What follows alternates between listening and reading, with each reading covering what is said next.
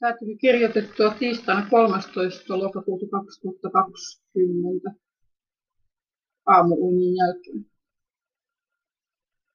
Ei kohta jälkeäkään. Käykö synnin ja vääryyden elämässä kuin paikaltaan siirretyn Hesburgerin, ettei kohta siitä jälkeäkään, että paikalla mitään olisi edes ollut. Huippua, niinköhän se on. Siinä kohden, kun olet meissä työsi olikin saattanut päätökseen, alkavat menneen kaiut ja kohdatun ja tehdyn vääryyden muodot olla niin hämärän peitossa, ettei ole kuin merkinnät historian kirjoissa, kenties haalistuneet valokuvat ja tai hiiren korville luetut kirjeet vuosien takaa, joissa vielä mainintoja siitä, miten silloin ja mitä sekin aiheutti.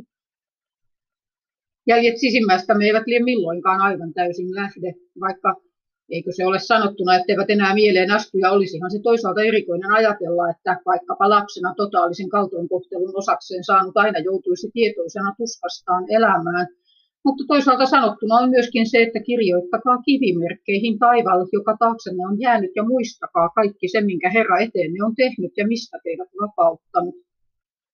Voinen tietysti olla, että se muistaminen on tätä tänäisessä elettävää loppuelämäämme varten, ei sitten enää sitä tulevaa, jossa ei tarvetta enää liene sille, että olisi tietoakaan synneistä. Eihän siitä mitään tietoa ollut myöskään silloin, kun lankeemus tapahtui. Mistä Eevan kuului tietää, mitä se tarkoitti, että kuolette?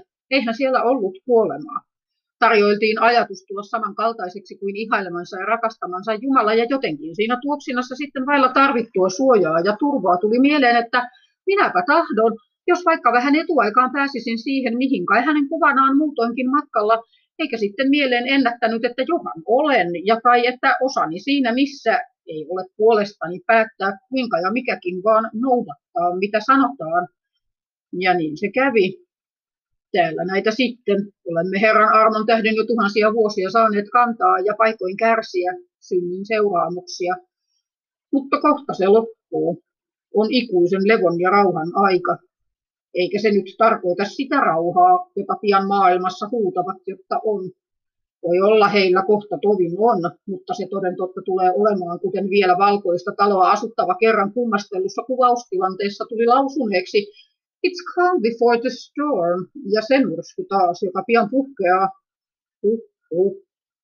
Siitä kun on luvattuna likipitäen vain se, että se tulee olemaan pahempaa kuin on milloinkaan ihmiskunnan historiassa vielä ollut.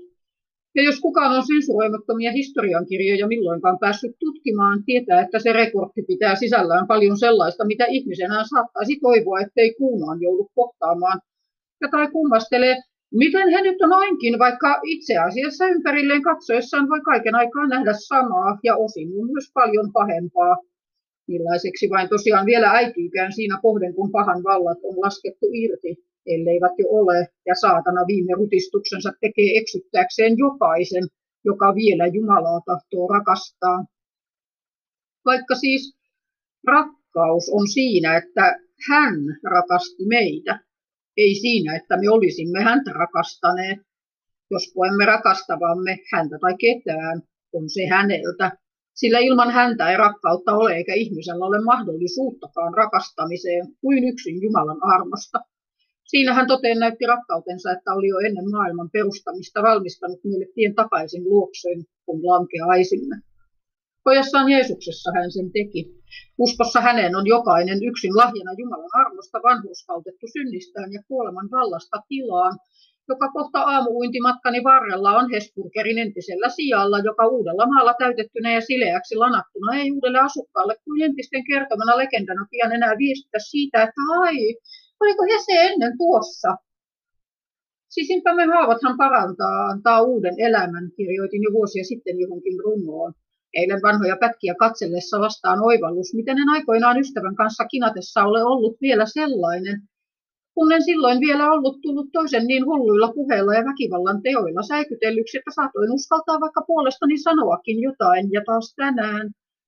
Koko sekin episodi alkaa olla niin uuden ja toisenlaisen peitossa, ettei se juuri tunnu, ei näy, ja kulmia kurtistaen muistelen, että miltä sen kaltainen pelko oikein tuttuikaan, vaikka pakko on myöntää, että niitä tulevia kauhuja kyllä välillä uumoilee melkoisten väreiden kulkiessa selkärankaa. Ja ellei edes niin itsensä, niin niiden tähden, joilla ei edes pyhänpojan veren suojaa, sillä sitä ilman täältä ei mikään liha selviä. Sen tähden Jumala on luvannut ja päättänyt lyhentää ne päivät.